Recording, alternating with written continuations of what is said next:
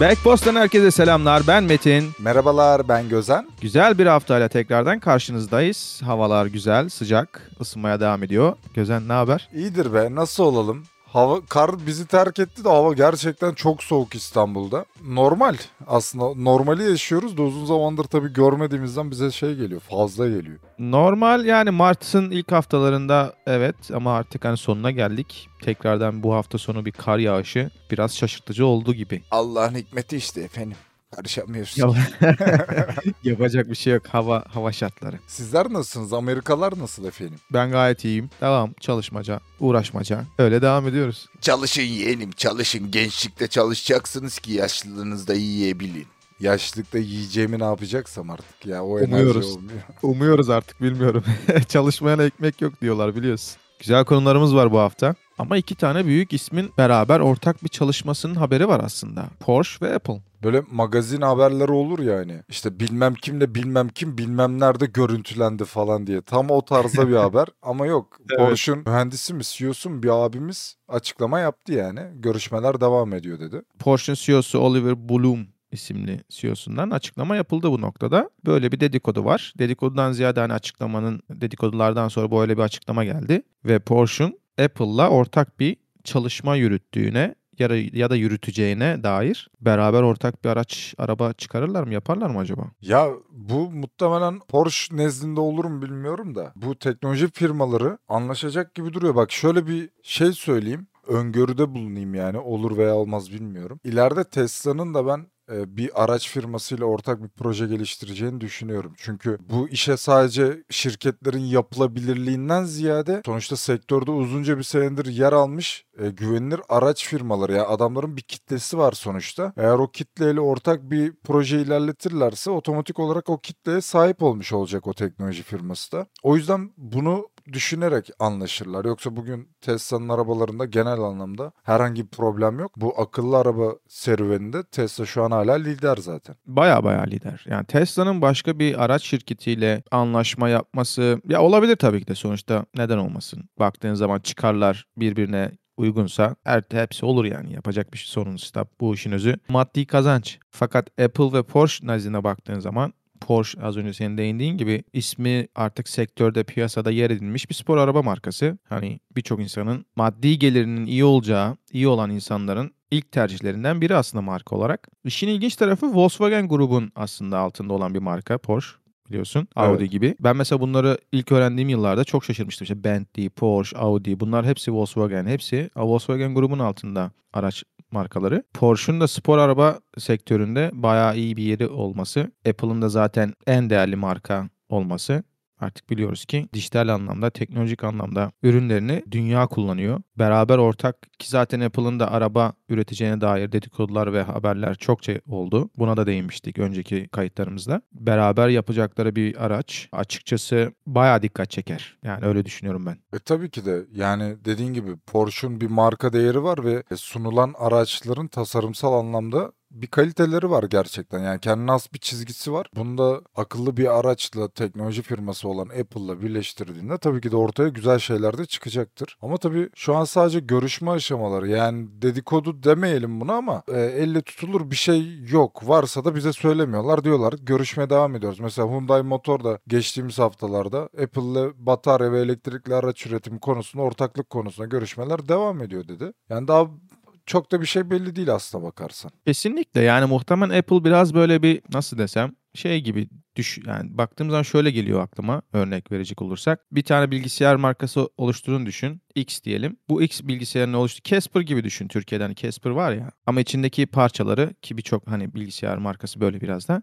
içindeki parçalara baktığın zaman Intel'den, AMD'den e, vesaire vesaire diğer birçok markadan parçalarla birleştirilip biti- bitmiş ürün olarak o sunuluyor. Apple'da hani Hyundai'den bahsettin. Apple geçen sene aslında Hyundai'la bir anlaşma yaptığına dair haber ortaya çıkmıştı. Hani böyle bir görüşmedeler sürekli büyük araç şirketleriyle Apple hani bu bazda bakınca. Hatırlarsın 2-3 hafta önce biz Sony ile Honda'nın birleşimini konuşmuştuk. Sony daha böyle dijital alanını, tarafını Honda ise araç üretim tarafını karşılayarak beraber ortak bir araç üretimine üretimi için anlaştığına dair haber olmuştu. Apple'da hani bunun gibi bir şey yapıyor olabilir. Şöyle bir haber sonuçta bu dikkate değer. Geçtiğimiz senenin sonlarına doğru Porsche yöneticileri Apple'la beraber bir görüşme gerçekleştirmiş. Tabii Apple'ın yanına diğer teknoloji şirketleri de beraber bir görüşme gerçekleştirmiş Amerika'ya gelip. Ama Apple'la bayağı iyi sonuçlanmış görüşmeler. Bunu da Porsche'un CEO'su Oliver Bloom açıklamış geçtiğimiz haftada finansal toplantıda yöneticilerle yapılan ve burada sadece bunu da açıklamamış aslında baktığın zaman hani Porsche'un F1'e Formula 1'e de girip girmeme noktasında kararlar alacağına dair de açıklamalar yapılmış. Henüz net kararlar yok fakat işbirlikleri, görüşmelerin iyi gittiği yolunda açıklama var. Tabii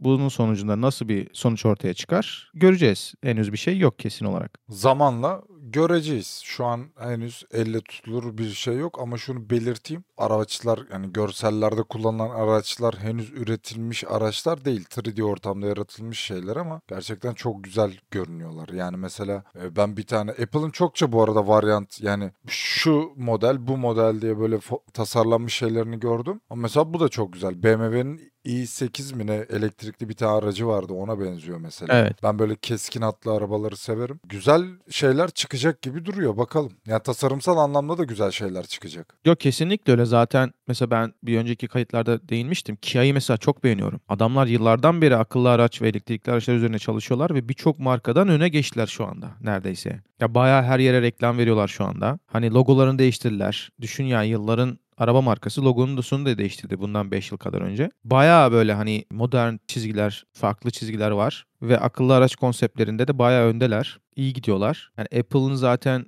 dijital olarak ne kadar büyük devasa bir şirket olduğunu biliyoruz. E Porsche'un da sektördeki yeri belli ortada. Çok güzel bir ürün ortaya çıkabilir. Yani heyecan verici açıkçası. Yani maddi dur maddi olarak gerçekten iyi bir seviyede olsam değerlendiririm. Yani sonuçta Orada bir sürü büyük markalar var. Ferrari gibi, Aston Martin gibi. Ama Porsche Apple'ın birlikte yapacağı bir ürün dikkat çeker. Evet evet. İkisi de marka değeri olarak yüksek firmalar. Kesinlikle öyle. Yani konuşuyoruz teknoloji, dijital ortamlar, o bu ve akıllı araçlar. Bunların hepsinin aslında arka planında biliyorsun biraz da yapay zeka var. Tabii ee, ki de. Yapay zeka geliştikçe hem ürkütücü olmakla beraber ama hani heyecan da verici. Bunlardan bir tanesi de birçok yaklaşık bir 4-5 PES podcast öncesinde biz değinmiştik hatta Boston Dynamics robotlarına. Evet. Bununla beraber MIT tarafından geliştirilen bir robot daha var. Bunun adı da Cheetah bu arada. Yani şu anda rekor kırmış durumda en hızlı koşan robot olarak. İlginç. Öğrenme sürecinin ardından Cheetah robot yaklaşık 14 km saat saatte hıza ulaşmayı başardı. Ama tabii e, burada tasarlanan yani bu robotun tasarlanış amacı da MIT tarafından en hızlı koşu rekorunu kırmak için geliştirildiği söyleniyor. Ama şimdi bir buçuk dakikalık falan bir videosu var. Benim orada daha böyle hayretler içerisinde bırakan nokta şu oldu. Robotu insanlar yönetiyor mesela. Adımları böyle küçük küçük falan böyle. İşte bir engel geliyor tak takılıp düşüyor falan böyle. Kendinden geçiyor. Sonra robotu serbest bırakıyorlar yani yapay zeka olarak. Böyle bir etrafında dönüyor. Aynı köpek gibi yani. Yeri kazar gibi böyle. Bir etrafına dönüyor, araziyi tanıyor. Ondan sonra son sürat koşmaya başlıyor. Ve engellerden bu defa takılmıyor yani. Öğreniyor işte. Ve kendisine bir yol haritası çıkartıp bu şekilde ilerliyor. Gerçekten ilk amaçta hobi bazlı. Yani rekor en hızlı koşma rekorunu kıracağı söyleniyor ama tabii bunlar işte abi bak mesela atom bombası atıldığında ya daha doğrusu şöyle söyleyeyim. Atom bombası tasarlanırken bir taraf onu bomba yapmak için kullandı kullandı. O atom füzyonlarını ayrıldığını öğreniyorlar o sene. Bir taraf bomba yaptı. Bir tarafta röntgenlerdeki X-ray'i buldu ve geliştirdi. Ya o yüzden bu tarz bir teknoloji gelişiyor. E, kimisi bundan silah yapacak, kimisi de daha farklı yollarda kullanacak. O yüzden artık ne bileyim ben çok da böyle hani felaket tellalı gibi de konuşmak istemiyorum ama ya şunu biliyoruz yani. Üretilen bir teknoloji silah da olacak. iyilik için de kullanılacak yani. Ona ya kesinlikle şey öyle. Kesinlikle öyle. Bu biraz da her zaman hani değiniyoruz konuşurken. Üreticinin o ürünü geliştirirken hangi amaçla, hedefle yaptığına bağlı bir şey biraz da baktığında. Yani bazen düşünüyorum mesela. Ya şöyle diyebiliriz mesela her ne kadar bazılarımız bu, bu durumdan biraz ürperiyor olsa da yapay zeka teknolojileri her geçen gün ilerleyecek yani bu kesin. E, robotlar da bu alanda en ön planda olan ürünler. İnsanların işini kolaylaştırıyorlar aslında baktığın zaman. Bugün artık hani biliyorsun araçları robotlar üretiyor birçok noktada. Büyük parçalarını taşıma noktasında. Zaten buradan mesela ilerlediler baya baya. E şimdi böyle olunca da bu şekilde hızlı gelişmeleri hani bazı insanlarda bir, de şey var. Terminator gibi filmlerden de yola çıkınca çok ileride bayağı ileri gelecekte dünyayı ele geçirecekler gibi teorilerin sayısının da artmasına sebep oluyor haliyle. E bunlar olacak ama yapacak bir şey yok buna. Engellenemez bu. Yani komple teorileri her zaman olacak, oldu ve her zaman olmaya devam edecek. Bu da az önce de hani değindiğim gibi üreticinin o ürünün hangi amaçla, nasıl bir hedefle geliştirip piyasaya, insanlara sunduğu. Evet yani geliştirici burada dediğim gibi iyi niyetli davransa da bu ya bir de artık şey çok bilindik yani bu mesela şimdi bu büyük bir teknoloji şu an için ama yarın başka bir şirket bunu kopyalayacak. Artık yazılımsal noktada dünya birbiriyle yarışır vaziyette ülkeler falan. Hatta ülkelerden bağımsız şirketler var yani globale Tabii, çalışan. Kesinlikle öyle. Devletler bile kafa tutamıyor yani o şirket. Hani bir yaptırım bir şey olacağı zaman korkuyorlar ya da anlaşmaya gitmeye çalışıyorlar. Tıpkı bir savaş gibi. Güzel ve şaşırtıcı bir gelişme. Yani dediğim gibi ben böyle videosunu izlerken falan hayran oldum ya. Yani araziyi tanıma sürecini falan böyle gösteriyorlar. Hoşuma gidiyor ya bilmiyorum. Bu robot teknolojiler benim ilgimi çekmiştir her zaman. Ben bir ara şey öyle. izliyordum ya YouTube'da robotları savaştırıyorlar ya Ha kumandalarla. var evet. Onun zaten bayağı ilerliyor. Bayağı da büyümeye devam ediyor açıkçası. Hala turnuva devam ediyor olarak mu? Hani tabii tabii yani özellikle hani Amerika'da şey gibi düşün hani Formula 1'in ilk yıllarında hani belirli bir kit- kitleye hitap ederken şimdi dünyada herkes tarafından izleniyor ya. Evet. Bu da mesela hani şimdi belirli bir kitleye hitap ederken belki bundan 20 yıl sonra ya da 30 yıl sonra belki 50 yıl sonra hani görürüz ya da görmeyiz ama belki o 50 yıl sonraki o dönemin en büyük izlenen bir turnuvası gibi bir şeye dönüşecek. Hani şey var bir tane film de var hatta Hugh Jackman'ın. Türkçe ha Çelik Yumruk. Çelik Yumruk. İzledin mi bilmiyorum Evet. da. Yo, yo, Robotu kullanarak. Ringde robotlar böyle boks dövüşüyordu yani. Hani Evet, onun evet. gibi düşün. Olma potansiyeli var böyle şeylerin. Haliyle hani şu anda keyif bir, bir kısım kitlenin sadece ilgi duyduğu bir alanından alanken 50 yıl sonra belki tüm dünyada birçok insan tarafından heyecanla izlenebilecek bir alana geç- geçebilir yani o tarz şeyler. Aslında güzel de olur ya. Bir an böyle düşündüm. Değil mi? Çünkü bu robotlar daha gelişkin ya ama tabii maliyetleri bilmem neleri de ona göre. Ya öbür robotlar adam kendi garajında yapıyor. Onlar da şimdi şey daha dayanıksız. Malzemeleri daha böyle ucuz. Ama tabii atıyorum bundan 200 sene sonra belki de yeni kölelerimiz robot olacak. Çünkü bunu konu alan şeyler var. Ee, Onlar mı bizim kölemiz olacak biz mi onların kölesi olacağız acaba? işte böyle 200 yıl sonra. karşıt görüşler var ama dikkat edersen finalde insanlar kazanıyor. Ee, mesela Overwatch isimli oyunda da insanlar robotlarla artık böyle omnik diyorlar işte. Omniklerle şey yapmışlar ayrı düşmüşler falan ama yaşanan evrende öyle bir boyuta da gelinmiş ki artık omnik devlet başkanları falan seçilebiliyor. Öyle de liberal bir dünya oluşmuş. Ama tabii Bak e, sen. ırkçılık bazında suikaste kurban gidiyor mesela o başkan. The Animatrix'te mesela o konuda bayağı bir robotlarla insanların arasındaki şeyi aktarıyor. Bil- İzledin mi? İzlemişsindir diye düşünüyorum ama orada mesela çok daha farklı. Robotların nasıl bir hani şey olduğu, yükseldiği, direniş gösterdiği, neden o hale geldikleri falan böyle anlatılıyor falan vesaire vesaire. Orada da mesela robotların kazanıyor aslında gösteriyor bir nerede. Aslında robotlar kazanıyor Matrix'te de baktığın zaman. Matrix asıl şehri robotlar ele geçiriyor ya insanlar yer altına çekiliyor falan vesaire vesaire. Savaşarak geri alıyorlar işte. Tam olarak geri almıyorlar aslında. Sadece şey sağlanıyor. Savaş durduruluyor. Hani anlaşma yapıp.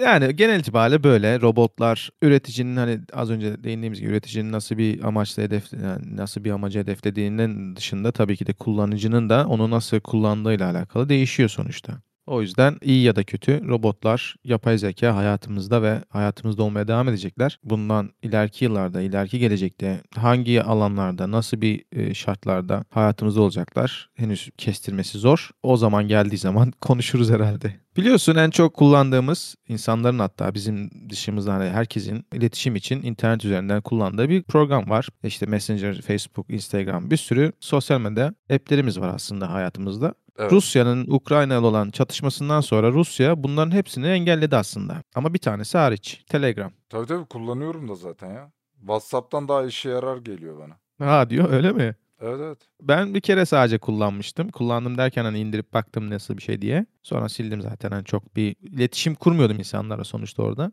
Sadece bu Bitcoin 2017, 2016, 2017 yılındaki Bitcoin sürecinde oradan biraz bilgi alırım gibisinden işte gruplar var çünkü Discord gibi. Hı hı, evet. Öyle biraz bakarım ederim diye indirmiştim. Sonra hani çok da e, işin içinde kalmadığım için kaldırdım sonrasında ama Rusya'da Rusya'nın bu sosyal medya büyük bu sosyal medya hesaplarının uygulamalarını banlamasından sonra Telegram şu anda ülkenin tek kullanılan sosyal medya ağı gibi bir şey olmuş. Ya Telegram biliyorsun bu ne yapmıştı WhatsApp ya? Yakın zamanda bir şeye karıştı ya adı. WhatsApp'ı satın aldıktan sonra en son şeye bir, bir kural getirdi yanlış hatırlamıyorsam. Bir şeyi zorunlu olarak kabul ettirdi insanlara. Yapmazsanız kullanamayacaksınız gibi bir şeydi. Ha, Tam ha. hatırlamıyorum ne olduğunu. Öyle olunca insanlar Signal ya da Telegram'a geçtiler. Signal diye bir tane daha konuşma uygulaması var, mesajlaşma uygulaması. Onunla Telegram gibi bu iki uygulamayı indirip daha çok onlara yöneldiler. Telegram mesela orada tanındı birçok şey tarafından. Telegram'ın bir de şöyle bir iddiası var. Tabii ben buna çok inanmıyorum da. Bilgilerinizi biz satmıyoruz, kimseyle paylaşmıyoruz falan diyorlar da. Ya gizli kalıyor hesabı.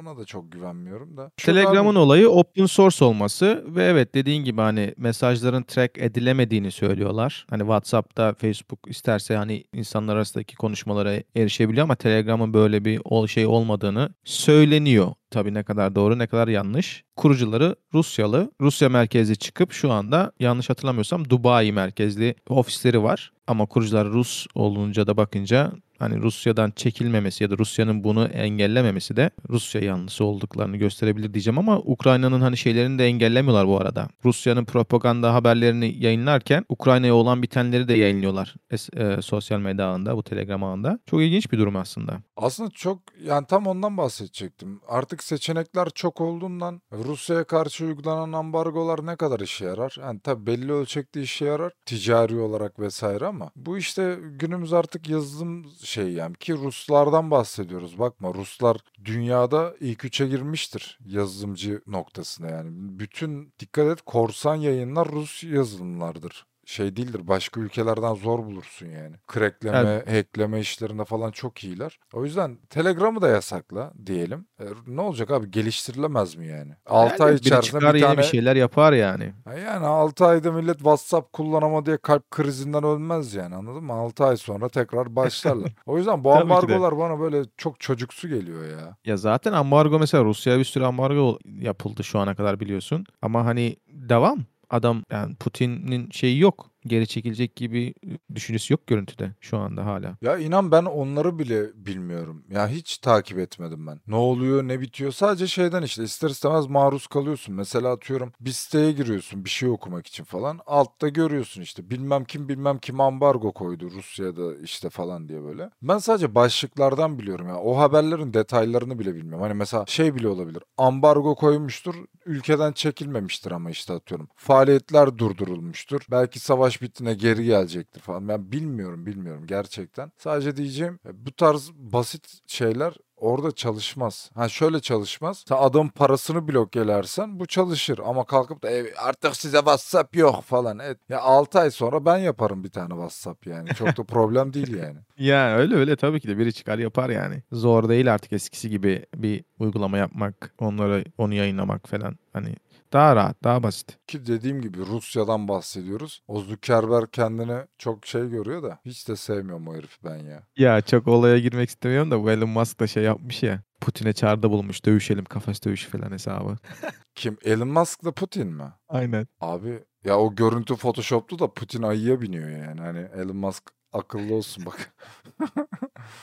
Ya bilmiyorum. Elon Musk'ın bu, bu tarz halleri şey geliyor bana. Gündemde kalmak gibi bir şey geliyor bana ya biraz açıkçası. Yani sana ne oluyor? Hani Rusya devlet yani şu yanlış anlaşılmasın hani biz Rusya'ya ya da Putin'e bir destek vermiyoruz da Elon Musk'ın bu tarz konuşma, çıkışları yapması falan sen bir çekil ya. Hani anladın mı? Yani Abi Tesla, adam- mesela SpaceX falan da hani seninle alakalı hiçbir şey yok ortada. Ya Elon Musk'ın vasfı ne? Biri bana söylesin yani. Elon Musk'ın vasfı yok ki zaten. Elon Musk'ın parası var. Parası vesilesiyle de e, belli başlı yatırımlar yaptı ama emin olun yani bu yatırımları da evde oturup tavanı izlerken tek başına akıl etmedi yani. Hani birileri tabii ki akıl verdi ona. Onun çünkü akıl hocaları vardır. Ya kısacası Elon Musk dediğin adam şovmen. En Biraz öyle. nihayetinde. O Tabii, yüzden tabii. bu tarz toplara girmesi bana çok normal geliyor. Ben hiç yadırgamıyorum. Çünkü başka bir vasfı yok ki abi adamın. Tek bir şeydi ya. Tekno King, Tekno King. CEO şeyini kaldırmış yasal olarak. Hani normalde CEO oluyor ya şirket yöneticilerin en baştaki kişi. O da işte kendini yasal olarak Tekno King olarak değiştirmiş mesela. Değiştirir yani. Oraya isterse bir adam ya. Zeus Yapacak bir yazar. şey yok. Evet evet. Yani Gülüp geçin ya. Elon Musk'ı çok Öyle, ciddiye öyle. almayın yani. öyle öyle hani güzel haberler oluyor tabii ki e, yaptıklarıyla alakalı, gelişmelerle alakalı. İşte SpaceX gibi, Tesla gibi konuşuyoruz. Konuştuk mesela önceki konuş sohbetlerimizde Neuralink'i detaylandırdık falan. Öyle hani haberleri var sonuçta. Bunları da değerlendireceğiz tabii ki de ama hani bu tarz şeyleri tamamen magazinsel gündemde kalma amaçlı biraz gereksiz açıkçası. Gözen Harry Potter'ı sever misin? Abi çok severim. Ben Harry Potter'ın film serisini baştan sona izledim. Hatta ikinciye başladım ama sonunu getiremedim. Bilgisayar oyunlarını oynadım. PlayStation 1'de vardı mesela. Çok severim ya Harry Potter'ı. Bir de ortaokulda falan çok benzetirlerdi beni gözlük mözlük saç stilinden. Hiç ona benzeme şeyim olmamasına rağmen default olarak benzedik. O yüzden severiz abi. Şimdi Galatasaraylı bir tane oyuncu var ya Kerem Aktürkoğlu. Onu Harry Potter'da şey yapıyorlar. Kerem Potter hesabı. He ya geçen Barça maçına bakarken orada gördüm. Harry Potter gibi sevinme hareketi falan yapıyormuş. Evet evet gol atınca şey yapıyor. Gol atınca sevinci Harry Potter hesabı. Wingardium Leviosa mesela hesabı. Evet de çok keşke biri desek ya bu hareketi biraz daha geliştir. Çok böyle yalap şalap yapıyor yani. Biraz daha estetik, daha güzel yapabilirdi yani. Olabilir tabii ki de. Harry Potter serisi tabii ki de hani milyonlarca insan tarafından izlenmiş ve beğenilmiş bir film. Ve Harry Potter'ın hayranlarının merakla beklediği bir oyun var. Hogwarts Legacy. Açık ve dünya. bunun çıkış tarihi açıklandı. Ve geçtiğimiz günlerde de oyunun bir game trailer yayınlandı 15 dakikalık. Güzel duruyor. İzledim bayağı böyle bayağı bir RPG oyun yapmışlar. Güzel, hoş yani. Evet evet. Ya bir de ben şeyden korkuyorum abi. Bak yani kötü bir oyun olm- olmaz düşünmüyorum da bu kadar konuşulması, bu kadar işte gameplay'ler yayınlanıyor, bilmem ne oluyor, işte yaratıcı ekip bir şeyler söylüyor falan. Beklentiyi yükseltip yükseltip tırt bir şey ya beklenenden daha tırt bir şey olma ihtimali çıkabilir. Ha bakalım ama açık dünya oyunu olduğu için e, update'lerle falan düzeltilebilir. Grafikleri fena değil. Bazı karakterleri çok güzel yapmışlar. Bazıları eh delirtiyor falan böyle. Ben oynayacağım ya. Arkadaşım var işte PlayStation sahibi. Ona söyledim. O da Harry Potter hayranı. O bayağı hayranı ama yani. Asası falan var onda. O o derece. Tabii tabii. E, ona dedim Kanks alıyor musun dedim. Ben dedim geleceğim. Bekliyoruz ya oynayacağım. Oyna ya tabii ki de. Yani ben daha önce hiç Harry Potter oyunları oynamadım ama hani bu game trailer'ı gameplay şeyini izledikten sonra beğendim açıkçası. Yani oynarsan oynanabilir. Dediğin gibi açık oyun bir de açık dünya oyun RPG olarak güzel. Ve önümüzdeki bu yılın sonuna doğru işte bilgisayara, PlayStation 4, 5, Xbox'a serilerine ve Nintendo serilerine, Switch gibi hepsinin son, bu hepsine dair olarak yıl sonunda da oyun satışa sunulacak. Evet. Tarih verildi yani o noktada da. Bu RPG oyunların handikapı şu. e, mesela birçok görev kendisini tekrar edebiliyor. Mesela Rage'di galiba. Rage öyle bir oyundu. Ya mesela sen göreve gidiyorsun. Yan görevlerde koyup onu böyle çeşitlendirmişler. Mesela şimdi Batman'in bir oyununu oynuyorum. 2015 yapımı. O bir seri zaten. Oyun serisi. Arkam mı? Arkham City değil ya. Origin galiba. Origin'i oynuyorum Hmm. şu anda. Ben birinci oyundan beri oynuyorum kısacası. Her şey aynı. Dövüşler aynı. Artık Hmm. bossların şeyleri aynı. Araya birkaç böyle güzelleştirmek için bir şeyler koymuşlar ama o bile kendini tekrar ediyor. Ve sen ya maksimum böyle 30 dakika 35 dakika sabredebiliyorsun. Sonra sıkılıp kapatıyorum mesela. Çünkü aynı şeyler aynı şeyler bayıyor. Mesela bu Origin'de de aynısını yapmaya çalışmışlar. Açık dünya yap- yaratmaya çalışmışlar. Sen mesela şehirde ana göreve giderken bir anda polis anonsu geliyor. Bilmem nerede suçlular işte silah kaçırıyor, bir şey yapıyor falan. Tak diye oraya gidebiliyorsun ama hep aynı. Yani bir sonraki ana göreve giderken de aynı muhabbet. Öbür tarafa giderken de aynı muhabbet. Dövüş mekanikleri aynı. O yüzden dedim bu tarz açık oyun, e, açık dünya oyunlar e, sıkıntılı olabiliyor. Ama tabii bir de elimizde şey var yani GTA serisi var ki kim sıkılır onun açık Efsane, dünyasından. O- Efsane. Red Dead Redemption var. Kim sıkılır onun açık dünyasından? Witcher var. Kim sıkılır onun açık dünyasından? Ki bu saydıklarım içerisinde Witcher yine belli oranda kendini tekrar eder bazı yerlerde. Şimdi bir de Cyberpunk çıktı tabii bunların üzerine. O da açık dünya oyunu. Bayağı Evet. gelişiyor. Her ne kadar sıkıntılı çıktı ama update'lerle falan. Keşke hiç Ee, anmasaydım. Bak ben bilmiyor muyum Cyberpunk ama yani bu kadar rezalet olamaz abi yani. Diyorsun. Çok çok kötü. Çok hiç beklenti yine karşıladı. Herkes şikayetçi. Toparlayamazsın da. Şimdi sen update mi update diyorsun da. Eh, onu anca işte o dönem parası olmayan adam, elinde bilgisayar olmayan ya da işte konsol olmayan adam yeni almıştır. Onları şey yapabilir, tutabilir ama ilk başta alıp o bug'larla karşılaşan adam bir daha oyunu açmaz. Çünkü bir tane oyunda benim öyle başıma geldi. Mount and Blade Bannerlord'da. İlk çıktığında aldım ben oyunu. O kadar hatası vardı ki artık böyle illallah etmiştim. Bir sildim oyunu. Bak bir daha hiç update'lerle update'lerle inanılmaz hale getirdiler. Hmm. Bütün hataları düzelttiler ama yok girmiyorum yani. Olabilir ya. Şimdi ilk yapılan bir oyun. Muhtemelen atıyorum 5 yıl sonra falan belki GTA gibi yeni bir serisi gelebilir. Ki biliyorsun daha önceki podcastlerimizde yine GTA'nın 6. serisini üzerinde çalıştığına dair haberini değerlendirmiştik. Cyberpunk da öyle bir şey yaparsa bu sefer yaptıkları hatalardan daha iyi bir ürün ortaya çıkarabilirler. Bakalım. Hayırlısı olsun Cyberpunk için. Harry Potter'ı konuşurken yine o şeyi andık. Uğursuzu. O yüzden böyle konuşunca bazen şey geliyor aklıma. Bir ürün, bir oyun aldıktan sonra başka oyunları da alar gibi böyle bir şeyin var gibi üzerinde. Bununla alakalı bir e, psikolojik bir şey var. Var mı sende öyle bir durum? Şöyle ki bu sadece bana özel değil. Mesela bak bir filmden bir de oyundan örnek vereyim. Mesela atıyorum Fast and Furious'un ilk filmini izledin. Çok güzel filmdir hakikaten. İkisi çıktı. Baktın o da güzel. Otomatik olarak 3, 4, 5, 6, 7, 8 diye böyle gidiyorsun ondan sonra. Yani hiç Evet. İçten içe o filmde seni rahatsız eden bir şeyler olsa bile ona karşı koyamıyorsun ve gidiyorsun. Oyunda da bu var. İlk oyun güzel ikisini de alayım, üçünü de alayım, dördünü de alayım diye otomatik böyle gidiyorsun. Kitapta bile var yani bu. Yani bununla alakalı da biraz böyle günümüzdeki tam olarak ona değil de hani ben sadece espri olsun diye sormuştum. Günümüzde bunu anlatan, bu biraz psikolojik bir sorun olarak görünen bu etkiye bir isim vermişler. Diderot etkisi diye. Evet. Bir ürün aldıktan sonra sarmal bir şekilde o ürünü tamamlayan, tamamlayıcı ürünleri alma alışkanlığı olarak ad verilmiş. Buna da Diderot etkisi denmiş. İlginç bir psikolojik bir şey aslında baktığın zaman ama günümüzde baya baya insanlarda var olan bir durum olarak görünüyor aslında bakınca. Valla Dayana yani ilk çıkış noktası zaten bayağı eski. 18. yüzyıl döneminin filozoflarından Deniz Diderot abimiz Evet. bulmuş 1769'da. E, Biraz baktım ona ben. İsmi ondan geliyor ama terimi ilk kullanan 1988'de antropolog ve tüketim kalıpları uzmanı olan Grant McCracken'mış. İlk bu ilk defa bu terimi kullanan o olmuş ama adını da dediğin gibi Fransız filozof Denis Diderot'tan almış. Onun da onun da sebebi işte Grant McCracken Diderot'un yazdığı bu e, denemelerinden bu bu bunu konuyla alakalı bir deneme yazmış aslında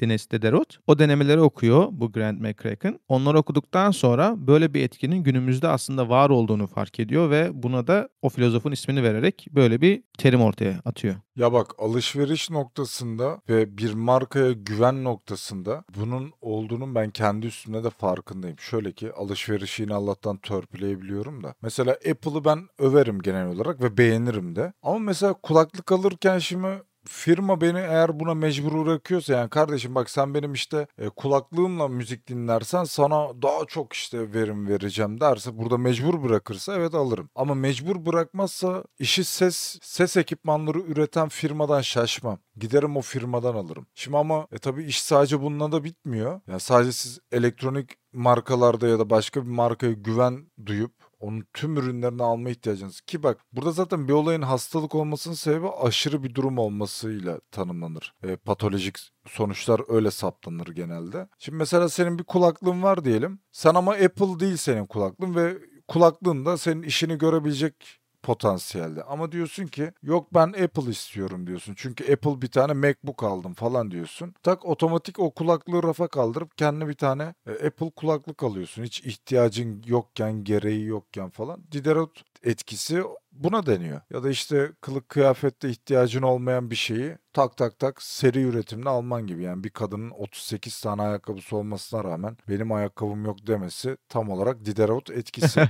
Tabii tabii. Ya baktığın zaman kısaca günümüz tüketim çılgınlığını açıklayan bir terim olarak kayıtlarda yer alan bir, bir şey. Senin daha zaten bayağı örnekler verdin. Var olan ürünün üzerine onu daha fazla iyi gösterebilmek için ya da daha iyi hissetmeni sağlaması için halbuki hiç ihtiyacın yok. Daha fazla ürünler almak. Sürekli sürekli sürekli ürün almak. Aslında insanların biraz kendisini törpülemesi gerekiyor gibi bir şey ama tabii ki de parası olan, maddi durumu iyi olan insanlar için çok da büyük bir problem değil. Ya bir de ben neyi anlamıyorum biliyor musun? Böyle efendim sularımız kirleniyor, çocuklarımız su içemeyecek bilmem ne. Yok efendim şey gibi oldu ya o bir tane amca vardı ya vallahi 155 ararın ya onun gibi konuştum niyeyse. ya böyle dışarıdan sanki çok duyarlıymış gibi görünüp de dışarı çıkacağı zaman başından aşağı parfüm sıkan bir sürü insan gördüm yani ben anladın mı? Hani ya o kadar önemliyse doğa senin için öyle kıytırık kıytırık iş yapma kardeşim. Bir şey yapıyorsan doğru yap yani. Ben hayvanları önemsiyorum deyip ondan sonra gidiyor ya Kürk alıyor neyse vesaire vesaire. Evet evet ya ben Tyler Durden abimizden bir söz söylemek istiyorum müsaadenizle. Sahip olduklarınız zamanla size sahip olur. İyi akşamlar. Dedikten sonra bence burada sonlandırabiliriz diyorum. Evet, evet Fight Club. bu benim son sözüm. Lütfen cool'luğumu bozmayın yani. Fight Club'da olanlar Fight Club'da kalır arkadaşlar. Haftaya tekrardan görüşmek üzere. Kendinize iyi bakın. Bizi dinlediğiniz için teşekkür ediyoruz.